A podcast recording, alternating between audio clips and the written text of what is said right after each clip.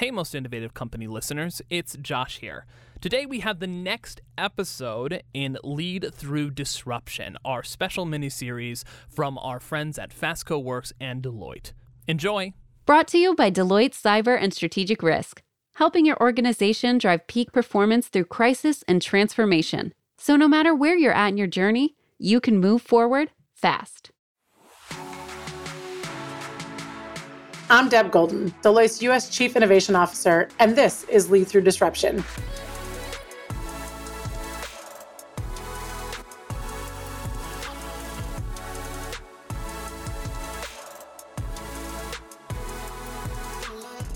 As businesses look for new ways to maximize opportunities and innovate in a post pandemic landscape, some of the strongest leaders emerging are those who've had to navigate and endure professional and personal disruptions in their lives. Through these challenging moments, these individuals have embraced curiosity, creativity, and the courage to think outside the box and have reimagined the possibilities of what could be. They've forged new paths and have broken barriers that change the way we experience the world today and see the potential of tomorrow. In finding their resilience, they've been able to turn these bold moves into lasting change and have inspired others at every level.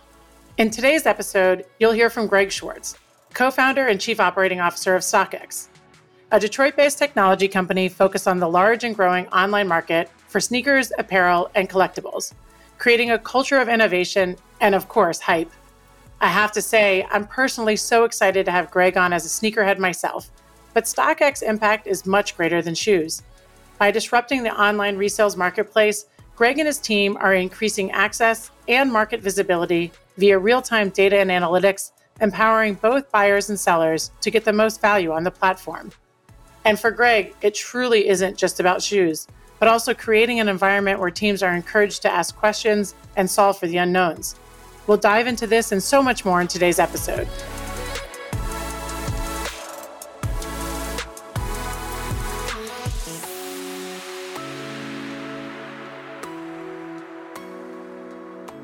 I cannot tell you how excited I'm about this conversation today. As a self proclaimed sneakerhead, I am super excited to have you on the podcast and talk about all the things that you and StockX have been able to do to, to break the glass ceiling, if you will, and really create a one of a kind business. So thank you again for joining us today. Love talking to other sneakerheads. Yeah, excited.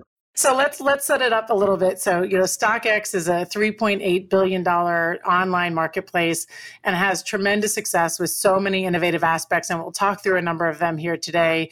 And candidly, I would argue ahead of the time when it came to creating this type of an infrastructure. Everything from a strong network to superior platform, what we like to call stickiness, but really driving both return buyers and sellers. So you've got the whole continuum, if you will, of the marketplace. And not only in sneakers, but you've expanded even beyond that given the success of the platform and the environment that you've created. And so as you think about yourself as a seasoned entrepreneur and inventor, perhaps we can kick off the podcast by sharing a little bit about how you keep the momentum. How do you keep innovating? How do you keep thinking about what's the next idea? And candidly, what gets you so excited about being an innovator? For me, it starts really with looking at a customer problem and finding something that really is a pain point that creates friction that is ripe to be solved. And that was the case when we started StockX. We saw so many different marketplace models focused on sneakers, which was the first category that we focused on when we launched StockX. And there was just a ton of friction. There was lack of authenticity. There was friction on the buyer side, the seller side. And for me to get excited to really get my you know momentum going, I think it's important to get momentum of any you know new idea going. You need to feel like you're solving a real problem and have a differentiated approach to solving that problem. And I think if you have an idea and you feel like it's a big opportunity, it's solving a real problem, and there is a truly differentiated approach, which often comes with risk when it is differentiated. But that's something that I think is really unique, somewhat rare, but that's something that excites me a, a ton. And I just love jumping into ideas like that and trying to bring them to life. Now, do you think when you say solving a real problem, did the real problems find you or you found the real problems? we had a unique founding story. I got to know Dan Gilbert, who is one of the other co founders of StockX. A lot of people know Dan as the owner of the, the Cleveland Cavaliers and, and Rocket Mortgage, but Dan was an investor in a prior startup that I was running here in Detroit. And so we were both pretty passionate about the Detroit tech scene and about you know the opportunity to build exciting consumer businesses. And the idea for StockX really came about. It was a Friday evening in early 2015 where we were talking about the power of stock market mechanics, which doesn't seem related to sneakers in any way, but was actually the genesis for the business. And we both had a couple of connections. Dan was his kids, mine were a couple friends who were heavily involved in sneakers and dealing with a lot of the pain points. And so through that conversation, it was really the marriage of the idea that there could be a much better solution. But the idea was to take a totally different, radically different approach to this problem that, frankly, most people back in 2015, as we were building this, thought was completely crazy. Most people were convinced this could never work. And I think that was part of what was motivating and really excited us and said, you know, they might be right, but if we get this right, maybe we're onto something. Well, and you were truly, truly onto something. And you often speak about the value of making sure you don't know what you don't know and encouraging not only yourself and others, but your team members, your leaders to ask questions to solve for the unknowns. And certainly that was part of what led you to this entire platform, right? Like we know we can come up with a better answer or there's got to be an answer, let alone that you knew that there was a question. And so when you think about leading teams through that, and so it's not just asking the things because sometimes that can be intimidating. Sometimes people can be worried about, well, what if I don't show up knowing everything? I would argue no one knows everything. And so that's the perfect way to be adaptable and open to innovation and open to understanding questions like that you should be asking to gain additional insight. But for you, how does that leadership look? Like, what is the thing that you think other leaders listening might be able to take away to help drive that curiosity into their teams? I think it's such a strong quality for anyone on a team when you can come into a team environment and be very transparent about the things that you don't know. For me, it started with decades before StockX, uh, my first startup, where I was a naive, young, aspiring entrepreneur. Uh, this was back in when I was finishing up college. And I thought I had all the answers. I said, I can be the, the CEO, I could be the marketing person, I can build the product. And you realize very quickly, eh, in my case, this was through a failed startup, a couple failed startups, that that just is not the right approach. That there is a ton that maybe you know a bit about, but there are things for me that I really was passionate about, that I was better at, and things that were not, you know, my forte, things that were not my areas of expertise. And so for me, it took a couple of failures to really learn that lesson the hard way. But with StockX, you know, my approach was this is not about me at all. This is about the customer. This is about the business we're building. And so at the beginning, you know, it was really about identifying what were the areas that were weaknesses for me and let's solve for them. And one of the first examples of that was, you know, and this was the very early days, the first few months of the company. I knew that there were people out there with just more depth of knowledge around the sneakerhead culture and all the data behind it and a lot of things that was still there's a bit of a learning curve for me we found a phenomenal additional co-founder in Josh Luber, who you know had been immersed in the space for his entire life. And you know, it was a, a, decision very early on that he would be perfect CEO for the business, perfect face for the company. And we had a great partnership because both of us, you know, recognized early on the things we knew, the things we didn't know. We were honest about that. And I think that led to a good marriage to help us get the business off the ground. And certainly it sounds like, you know, you've not only been open to the art of curiosity, which is something I often talk about because I think having that curiosity, asking those questions, but also you laid the foundation for failure, not only allowing yourself to fail, but what things you might be able to learn from that. And one of the things that I think is also important as you think about becoming an entrepreneur is that risk, right? I always call it what is the calculated risk that you're willing to take? And you mentioned it a little bit earlier as well about risk. And sometimes it's counterintuitive. And whether that's because we're challenging the status quo, whether that's because you've got 15 people around you saying it's a horrible idea, but 17 other people are saying it's a great idea. There's a lot of things that come into how to decide to take a calculated risk. And so StockX isn't static. That's the other thing that's amazing, right? Not only did you create a business that was state of the art many years ago, it continues to be state of the art. So you're continuing to take not only risk and reward, but some level of calculated risk. How is this going to adapt to the consumer? What if we change our platform too much in one direction? And so, how do you evaluate that type of risk taking so that you maybe are both comfortable with the potential for failure, but also obviously the opportunity for reward? Well, I just fundamentally believe that you cannot innovate without some aspect of risk. And I just think to go after big ideas, big opportunities, there's obviously a desire to do something that is different, that is innovative, and that inherently comes with risk. So I think that's just part of the game. You know, I think this ties back to what we were talking about a few minutes ago that I think it's important not to try to make these decisions in a silo. I think surrounding yourself with people that you trust, people that bring unique and diverse perspectives is helpful when it to bring balance to the the conversation as you're thinking about that next idea, next project, that next business. I try to evaluate, you know, risk across a few different buckets. One is is it a risk worth taking? Is it a big enough opportunity? If you're going to go through the heartburn, just the challenges of, of overcoming the risk and trying to get to the right outcome, you want to make sure that the reward is really worth it. And then you want to make sure that you're, you know, uniquely positioned to win. I felt like we had an unfair advantage having Dan on the team, having Josh on the team, myself having had started a couple startups, being you know located in Detroit. So I think as you look at these risks, making sure that you're uniquely positioned to win, you have a bit of an unfair advantage, and that it's a big enough opportunity, and that you've again that you've talked to a number of people to make sure that at the end of the day you've got to trust your gut.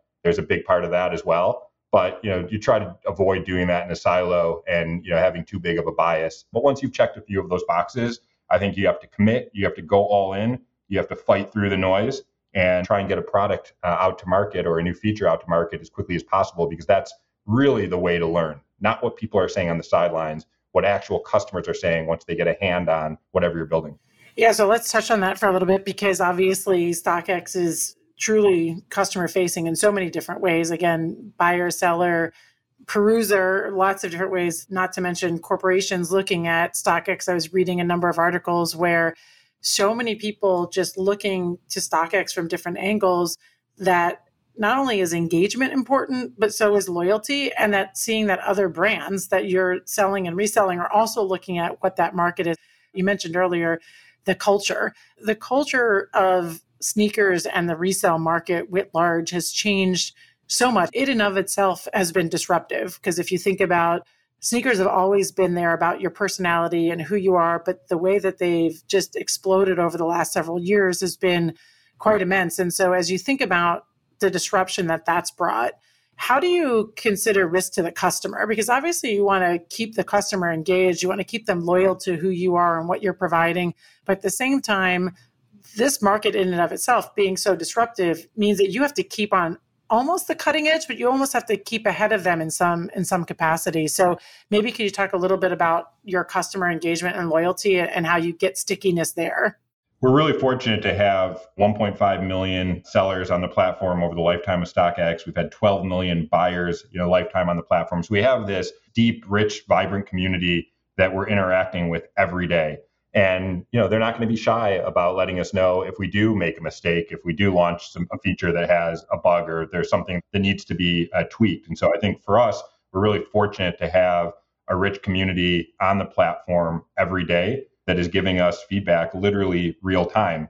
We're also in a unique position as we think about just what trends we're going to be focusing on. Some of it is the product but some of it is also you know what are the trends that are important in our space and while we curate the catalog on StockX, and we obviously have an important role in doing that, we don't set the trends. We're, we're fortunate that we work with or we have products from some of the top, most coveted brands, you know, in the world that are traded on our platform. We don't set pricing; that's all done by the customer.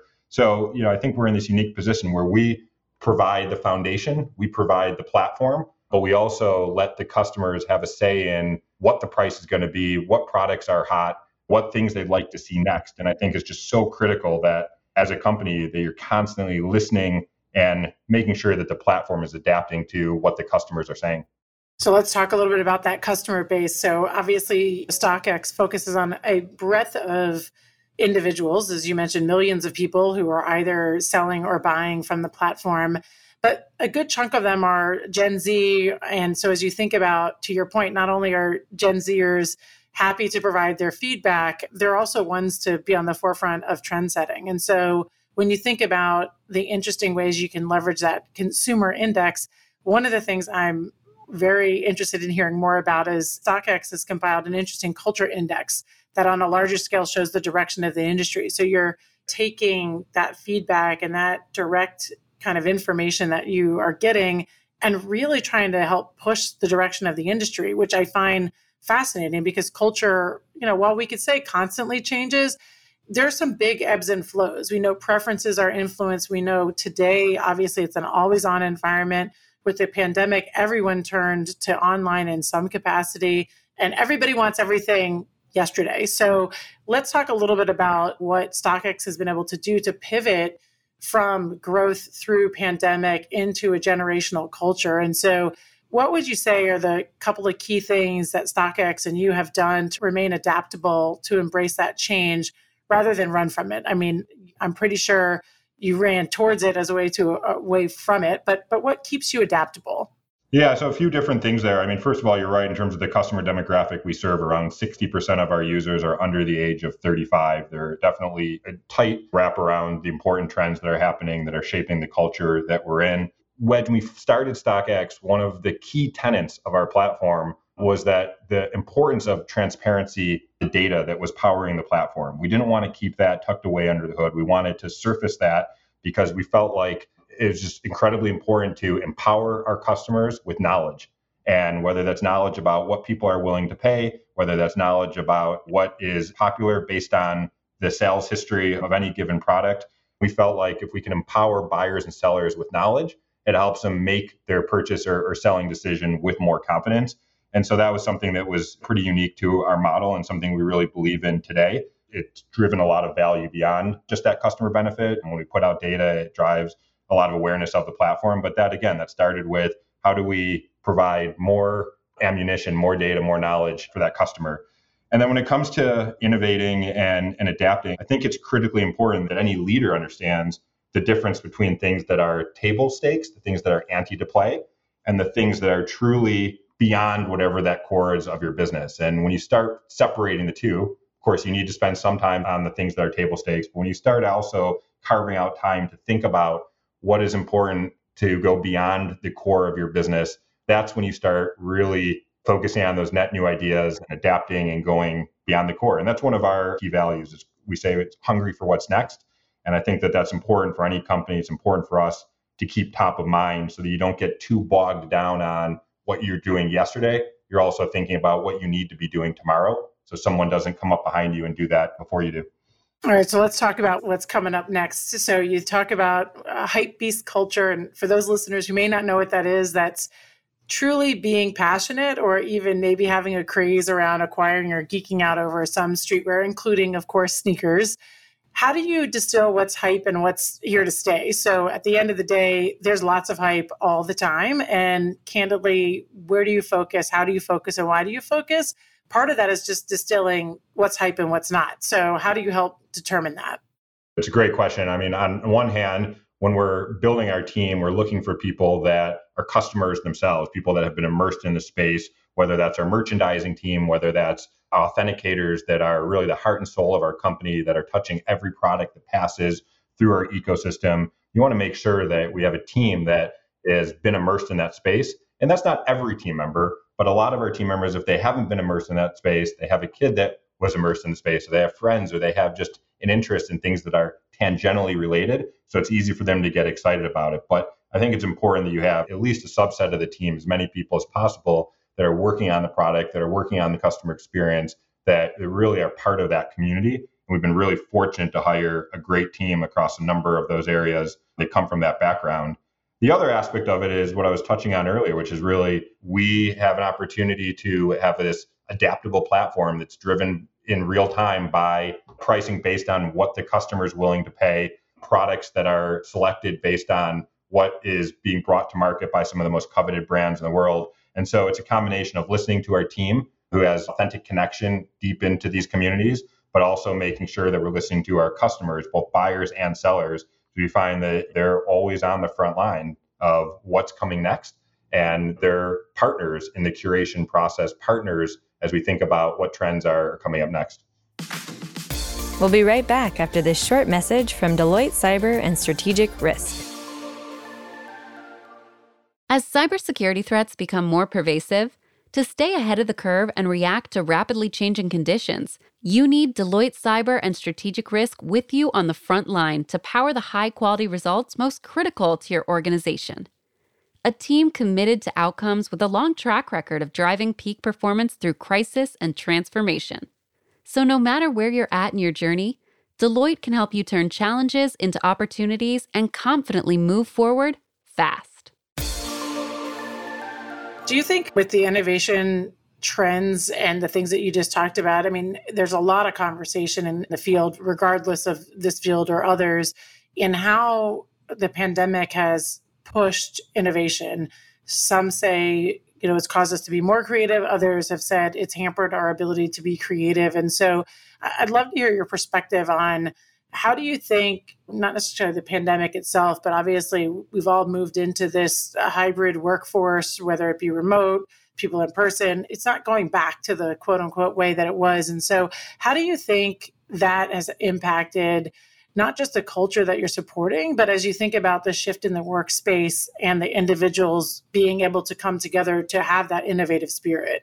It's been a massive shift. I mean, it's been a huge learning. I think that that was such a unique moment in time that challenged so many companies and really made it. In our case, we had to think about what are the aspects of our platform that allow us to navigate that type of just hopefully once in a lifetime cycle. For us, we were very fortunate that we had authentication centers distributed around the world that we you know weren't really dependent on any one location or one product line because different things came and went in terms of popularity throughout the pandemic but in terms of culture in terms of ways of working i think there are aspects of it that candidly were a step back. I think that there's just incredible power in in-person connection when it comes to building relationships when it comes to speed of decision making at the same time i think there were some benefits. I think that people being able to have you know the work life balance that not sitting in an office from the early morning to late in the evening five days a week the work life balance that comes from not having that as a sort of a regimented schedule which at least you know i know i had for many years as i was starting these companies can be a massive benefit to your mental health to your physical well-being and so where we're at now is just trying to find the right balance we call it a hybrid working model in the areas where we have offices like detroit we're bringing people back to the office a couple days a week. And then there's several days a week where we say, you know what, work from anywhere because we realize there are benefits to both. So I think it's just critical that you recognize that there has been a shift and that we adapt to it. But I definitely think there were pros and cons as we come out of it and reflect back. Candidly, we're still learning from it. And I think, you know, as we think about the adaptability, the change, the pandemic in and of itself being disruptive, to how we innovate, if we think about the things that are on the forefront of even innovation, things like generative AI, we're going to continue to learn how to innovate and the ways that we do that, whether in the same four walls or different, I think is going to be constantly changing. And one of the things that continues to be key to that, and again, you mentioned a number of points about having a team and that team being incredibly important to you, particularly perhaps during moments of opportunity and then also moments of tension. You know, you mentioned a number of times about leaning into growth and opportunity. I'm sure StockX has had its number of challenges, and whether that's volume of trades, because I got to tell you, I know there's days that I'm like, I got to get in. I got to get in. I was like, am I, I going to make my trade? Right. And it, it's silly, but when you're on the hunt for the thing that you know you want to get and you know you can get it from StockX, like, by the way, it's my daughter, it's myself, it's my husband. We're all on trying to help one another. So we ourselves become our own team of people trying to get in for the trade and super proud to be on the platform. But as people running and leading the platform, I'm sure volume of trades becomes an issue at times, just one component that you're managing there's been times when it's actually shut down facilities around you. So you have to be prepared not only to innovate constantly, but you're maintaining and sustaining an environment in the moment. Because at the end of the day, downtime for you is like something that you want to avoid at all costs. And so, how do you think about overcoming those things? Because again, you probably can't have 100% built in redundancy, but obviously having enough built in to be able to overcome, in that instance, logistical obstacles, but also to then say, oh my gosh, we've got a really great thing here. How do we actually look at replicating this to the next great thing? Yeah, obstacles uh, at the end of the day, unfortunately, are inevitable. And I think the great companies, the great leaders make sure that when they encounter an obstacle, when they encounter a setback, that they they spend the time to do the retro and to really learn from the mistakes that were made that led to the obstacle. And whether that's an internal mistake or whether it's something from the macro environment, every one of those obstacles is an opportunity to learn. One of the first ones that we encountered, and it was so painful, is 2017. It was Black Friday. This was before we had authentication centers around the world. And we just did not anticipate the massive amount of volume. We were a young company, we only had a handful of team members, and the product was arriving by the truckload for us to authenticate and get out to buyers during this peak holiday season. And we frankly did not have the infrastructure, the the size of team in place. Um, so we got backlogged very quickly. And I just remember everyone in the company at that time rolling up their sleeves, no matter what your role was, Of course, we couldn't all authenticate. We only had a handful of authenticators, so that was inevitably a bit of a bottleneck at the time. But we were all unloading the truck, unboxing, boxing, and you come out of an experience like that that was a team effort that was painful for our customers. And you know, not only did we have to apologize and try and make it right for all those customers, but we also had to take a step back and realize we don't want to ever let that happen again. Another example of knowing what you don't know. So we went out and we hired world class experts in, in supply chain, and we started expanding our facilities. And we just said we want to use this as an opportunity to make sure we never have a Black Friday or any day that was like that 2017 where we where we just couldn't keep up. And so that was you know really an example of a learning opportunity for us where we were all hands on deck, but we also feel like we came out of that stronger than ever and really we're in a great position that next year for Black Friday amazing, but probably nail biting at the same time for Black Friday. And so, as you think about these types of accomplishments, because that's amazing that you were able to do that. I'm assuming, again, having learned enough about the supply chain and being able to move that forward in other capacities. And when you have the whole team and all hands on deck, that's amazing. But there's certainly got to be someone who supports you. You know, I, I often, even this past weekend, I was reflecting with a number of leaders outside of my own normal circle and it was great just to be able to talk to humans about, oh my gosh, I mean, that's happened to you too. And so, you know, we had this moment of all of us looked around at each other and we said, wow, we come from very different backgrounds, very different jobs. But as leaders in very different businesses, we've all had these moments of crisis. And it was actually a funny moment because all of us were like, wow, we're not alone. So, in the terms of recognizing that we all have crisis moments, but also realizing that we're not alone, I think is also really important. Not only that, but also in having some sort of support. And so when you think about your most highly critical crisis moments, who do you turn to for support in those moments?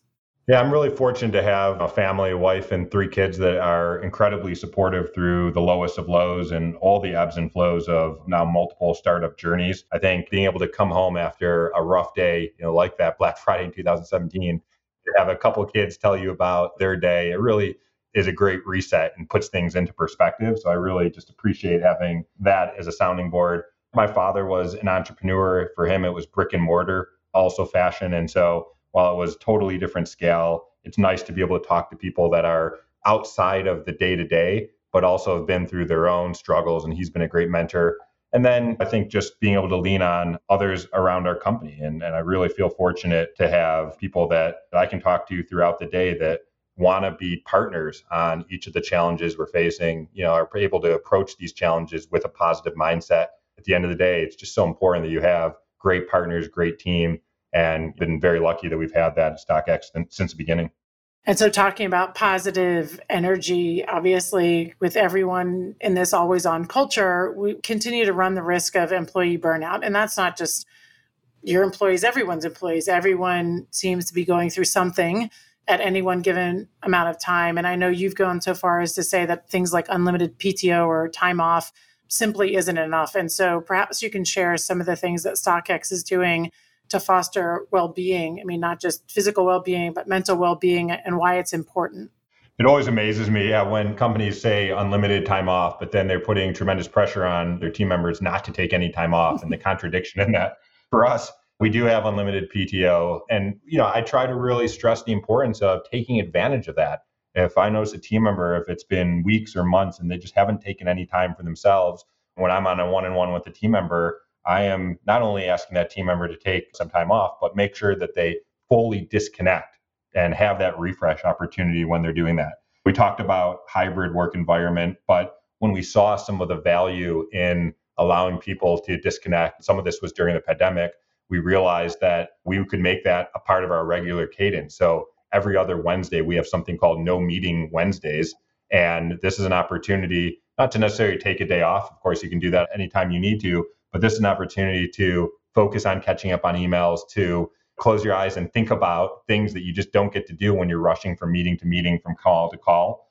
And you know, no meeting Wednesdays has been just a huge success for us. We find it's really one of the most productive days at our company. And so I think things like that, every company has their own version of that, but for us, those are really important. Yeah, we've done a lot of no meeting days as well. And I think just the ability to not only not have meetings, but the amount of emails also seem to be less. So we do no meeting, no email, but again, allowing people the time and the energy to use that creative space just to think. We've seen a huge amount of positive impact just to give people both by the way not only just the time to get done the work that they didn't get done because they've been running from things but it does allow people the freedom to say, well, if I did want to take off the day, maybe I'm not going to miss as much, or maybe there won't be that pressure. Or even if we're not providing the pressure, some individuals themselves may feel that pressure. So giving them that ability to say, look, this is about you, I do think is very important because whether direct or indirect, there is an insurmountable amount of pressure on everyone leaders, professionals, students, children, parents, you name it, amount of pressure on people in today's day and age. So I think being able to foster that type of an environment is going to be critical to let people recognize that it's okay. And so to help people recognize it's okay, what do you do for your mental fitness? For me, it's really about making sure I'm spending a decent amount of time with my family, going for a run. One of my hobbies and one of the best ways for me to disconnect years back, I actually got my pilot's license. And so mm. that's been something I'd always dreamed of. And for me, when I'm up in an airplane, it's an opportunity to make sure you know devices are completely turned off. Of course, you have to be totally dialed in to the moment, focused on you know multiple different things. And so it gives me good perspective, just being up in the air, but also being that dialed in and the mental challenge associated with it. So I try to make sure that there's a good balance of being able to step away from work, whether it's to get in a plane and uh, go up in the air, whether it's to be with family, go for a run. Those things are so critical to my personal just mental state and if there's a period of time where it's been a while and I haven't been able to do one of those things, definitely I feel more drained. I feel uh, I don't have the same energy. So I try to make sure that's part of my routine. I certainly can appreciate that. And I also feel like people who, like yourself, give you know 120% during the day, when you give that same 120% to the things you're doing outside of work, you just also appreciate them 10 times more, I feel. So, like, even though I'm always on at work and giving it my all and totally in. The same thing if I go out and whether it be working out or going on a vacation, if you put that same amount of energy into those things and just truly disconnect, it's funny how much you think about the things that you gain that you might not have otherwise because you weren't present because your mind's somewhere else. Absolutely. You come back in more energized, ready to go. And it's so important. I think it just pays off dividends. Yeah, I totally agree with you. All right, let's pivot a little bit as we think about one of the things I often love to talk about is grit and resilience and talking about how life lessons, again, we've talked a lot about some failures, we've talked about your own in terms of some of the pre and earlier entrepreneurships that you've had, some lessons learned with StockX. As we think about what I call grit and resilience, I've heard you say getting scrappy. And I certainly welcome the dialogue around grit, determination, hunger, basically the ability to continue to innovate. And you've been able to not only do that, but also do it in a way to be able to give back to the community, specifically to help drive the culture in Detroit and Michigan, and more broadly, looking at creating startup ecosystems in Detroit. And so maybe you can share a little bit about how not only you're giving back in that capacity, but also what you've been able to drive around innovation and entrepreneurship in Detroit. Yeah, Detroit for us is such a core part of our identity. I'm born and raised in Detroit. I left for a few years, but made the decision to come back to Detroit, which again was another example of I think is I was in New York at the time, and they said, "You're moving where?" um, for, for me, Detroit is just an example of another unfair advantage. There's incredible talent in Detroit. There's access to capital not only from firms that are in and around Detroit, but we found that we can attract capital from the West Coast, from the East Coast as a Detroit based company. And then, exactly as you said, there is a grit, a determination, a hustle that I think exists in the fabric of Detroit that you feel when you're downtown, you feel when you're engaging with other people in the community. And that's because for a while now, Detroit has been a bit of a comeback story. And we found that when we were recruiting people early on, when we brought them to Detroit, not only were they excited, inspired by you know what we were building, but we were also able to get people really excited about the sort of indirect mission of, hey, we're part of the turnaround of a great American city with so much history, a history of innovation. And so we're not focused day to day on the turnaround of Detroit. We're focused on having a, a, phenomenal global marketplace. But by being in Detroit, by hiring hundreds of people here in the city, by getting out into the community, and whether that's doing service projects, whether that's engaging with schools, educating people on entrepreneurship, those are all things that, again, getting back to mental well being, I think helps us feel like this is about more than just profit, more than just the business we're in and so it, it has a huge halo effect. So I, I really feel like Detroit has been an unfair advantage across so many different fronts and, you know, a huge part of our identity. Well, thanks to you and to StockX for not only, again, giving back to your community, but really creating an entire ecosystem. I mean, your StockX is an ecosystem of itself. And here you are creating yet another ecosystem of relationships to evolve a community, which again, kudos to you and the StockX team for for being able to give back to the community and drive that change there. How do you think about who to get engaged with from an ecosystem perspective? I think we're seeing today's day and age, the more people you know, candidly, the better, but also picking who you do business with, why you do business with them, how you do business with them is also becoming critical. I think, particularly when you think about anyone involved in consumer, let alone the supply chain business. And so, maybe could you talk a little bit about collaboration and just looking for ecosystem partners? Yeah, absolutely. For us, we want to collaborate, we want to connect with people that have shared values. And so, whether it was partners that were looking to potentially invest in StockX early on, for us, it was never about just the check or any dollar amount. It was about do they have shared values? Are they bought into the, the bigger mission that we're on? Do they understand the passion for the problems we're solving? Do they understand and appreciate what we just talked about the fact that Detroit is a core part of who we are? Things like that are, are really important to make sure you have alignment on up front. And they weren't all traditional venture capital firms. I mean, some of these people were fortunate to have people like Eminem and Mark Wahlberg and other people that are highly influential within our community of this current culture, hype culture that we talked about that were excited to be part of that bigger mission. And then those are partners that ended up getting engaged in, again, not just investing, but adding value as we were building the company in those earlier days.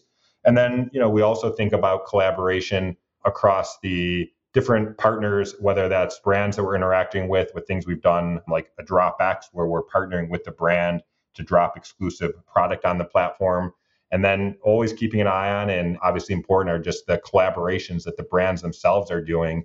And it's become such a huge part of this ecosystem whether it's new balance doing a partnership with an up and coming brand like Aimé Leon Dore or dior and jordan brand. These collaborations are ones that we try to really keep a close pulse on and make sure that we're doing our part to help amplify it's just amazing. I think it really just brings out the best in everyone. Like these products and these individuals could be stellar by themselves, but when you start to open up the opportunity and see not only what they're creating for the consumer, but also, again, I mean, you, you, mentioned a number of both companies and individuals that are also highly well known for giving back to their communities as well. So we have a lot of people. I mean, I do fundamentally believe that if we want to see the change, we have to be the change. And surrounding yourself with individuals that are also doing that, again, kudos to you and the company because that is true collaboration and connectivity when we talk about creating that culture and, and really supporting that culture. And I'd be remiss if I didn't bring up diversity and inclusion as we talk about a means to foster inclusion, particularly as we think about the culture of innovation at that intersection with diversity and inclusion. So maybe you could talk a little bit about how you cultivate that inclusive environment within that type of operating realm. For us, it's just another one that is ante to play. Unfortunately, I feel like companies often talk about diversity inclusion as a box to check. And for us, it, it has to be about so much more than that. Mm-hmm. It's embedded in the fabric of the company uh, now, and that comes to life in a few different ways. One, we're fortunate to have a phenomenal chief impact officer that is one part, can't be one person, but he's one part of the ecosystem of our efforts in the space. He reports directly into our CEO. It's not something that we put off in the corner of the company. We want it to be front and center. We want to make sure that this is not just him, but our entire leadership team that's bought into the fact that diversity of thought, an inclusive environment that helps drive creativity, that helps drive innovation in itself. And then we try to bring this into our day to day. So we have things like candid conversations, which every couple weeks or once a month at least, we're going to pick a topic that our team members feel passionate about, whether that's AAPI, whether that's Hispanic heritage or Women's History Month, are topics that we've said, let's actually bring the company together and have truly candid conversations across people in our company, people from outside the company that have tremendous experiences and stories to tell. And some of those that ended up with just tremendous emotion, tremendous conversation and dialogue. And I think things like that are so important. So people realize that we're willing to carve out time in the middle of our busy days to focus on the importance of things like that. And then it's got to be part of, you know, as we're looking to hire new team members, this has to be at the very beginning of the process, making sure that we're looking at this through the lens of valuing having a diverse workforce. And so it's something that's so important. And we find that the more we lean into this, the more benefit that we get, our team members get, I think the better it is for society. All right. Well, now we're going to get to one of my favorite parts of the podcast, which is lightning round questions. So, things that come first to your mind, nothing that'll trip you up for sure, but things that come first to mind. So, one of the things I often talk about is breaking myths. I, I, fundamentally believe we should all be challenging quote unquote normal orthodoxies. I think normal is boring. And so when we think about myths and things that we want to tackle, what is one myth that you'd love to tackle around leadership or entrepreneurship? You know, that's an easy one for me. You do not need to have a Silicon Valley zip code to start a great tech company. You can do it from anywhere. You can do it from Detroit, but you don't need to be on one of the coasts. Oh, love it. Love it. Love it. All right. What is the last thing you've done that really pushed you out of your comfort zone but left you feeling fulfilled and satisfied? Yeah, for that one, I, it's not a professional one, but mentioned I'm a pilot. Recently had the opportunity to get an instrument rating, and man, was I out of my comfort zone. Having to put on goggles that blind your view outside the windshield of the airplane, having to depend on those instruments in front of you, that had me far out of my comfort zone, but was so rewarding to go and, and get that additional rating and be able to fly through the clouds. That is phenomenal. All right, first day of vacation. What's one thing you would absolutely be doing? First day of vacation. Man, I usually, if we're in a cool city, I just want to be out walking around town and seeing the sights. I love to travel. I'm not someone that just wants to sit next to the pool. I want to be out engaging with people, seeing everything that that city, that that community has to offer. So I'm telling the kids, get out of bed, let's go, let's go jump into town and see everything. All right, you've accomplished so much already, obviously, with so much in terms of the, the companies, the people, the teams, the environments. But if there were one thing that you're like, this product or company that currently exists where you're like, oh, I wish I was involved with that, anything there, or something perhaps maybe as you think forward that you want to be involved with? There are so many cool products on the platform. So there are many of them that I wish that I would have had a part of starting. I think one that just is becoming popular now that I really think would have been cool to be part of was actually New Balance, which New Balance has been around for more than 100 years. And still today, actually more so today, has become just one of the most iconic brands, some of the coolest collaborations. And to think about, man, if you had the opportunity to be part of this and then 100 years later, still see a company that's evolving, that's innovating, I just think there's something super cool about the fact that they've been able to build a legacy and continue adapting, adapting to the, the changing environment. All right. And last lightning round question What would you say to your younger self to prepare for either personal or professional disruptions ahead? Yeah, don't always take the safest path. I think it's easy to say you're in a comfortable environment. You want to keep that comfortable environment going. I think some of the best things in life come from taking the more challenging path, the riskier path, and then just jumping into it and giving it your all. All right. Well, I know the audience, at least myself, would be remiss if I didn't ask you for a final question. You did talk a lot about New Balance, but what is your favorite pair of sneakers? I'm a big Air Force One fan. I recently had the opportunity to get the Tiffany Air Force Ones to wear to my daughter's bat mitzvah. And I think the fact that a 15 year old was willing to dance with me in front of her friends those sneakers will always have a special spot in my heart because of that moment. Oh, well, mazel tov to, to you and to your daughter. And that sounds like an amazing opportunity. Those sneakers were legit. So, again, I'm super happy to have talked to you today, Greg. And thank you so much for sharing your background, your insights, and of course, your love for all things StockX. Thanks so much for having me on, Deborah. Appreciate it.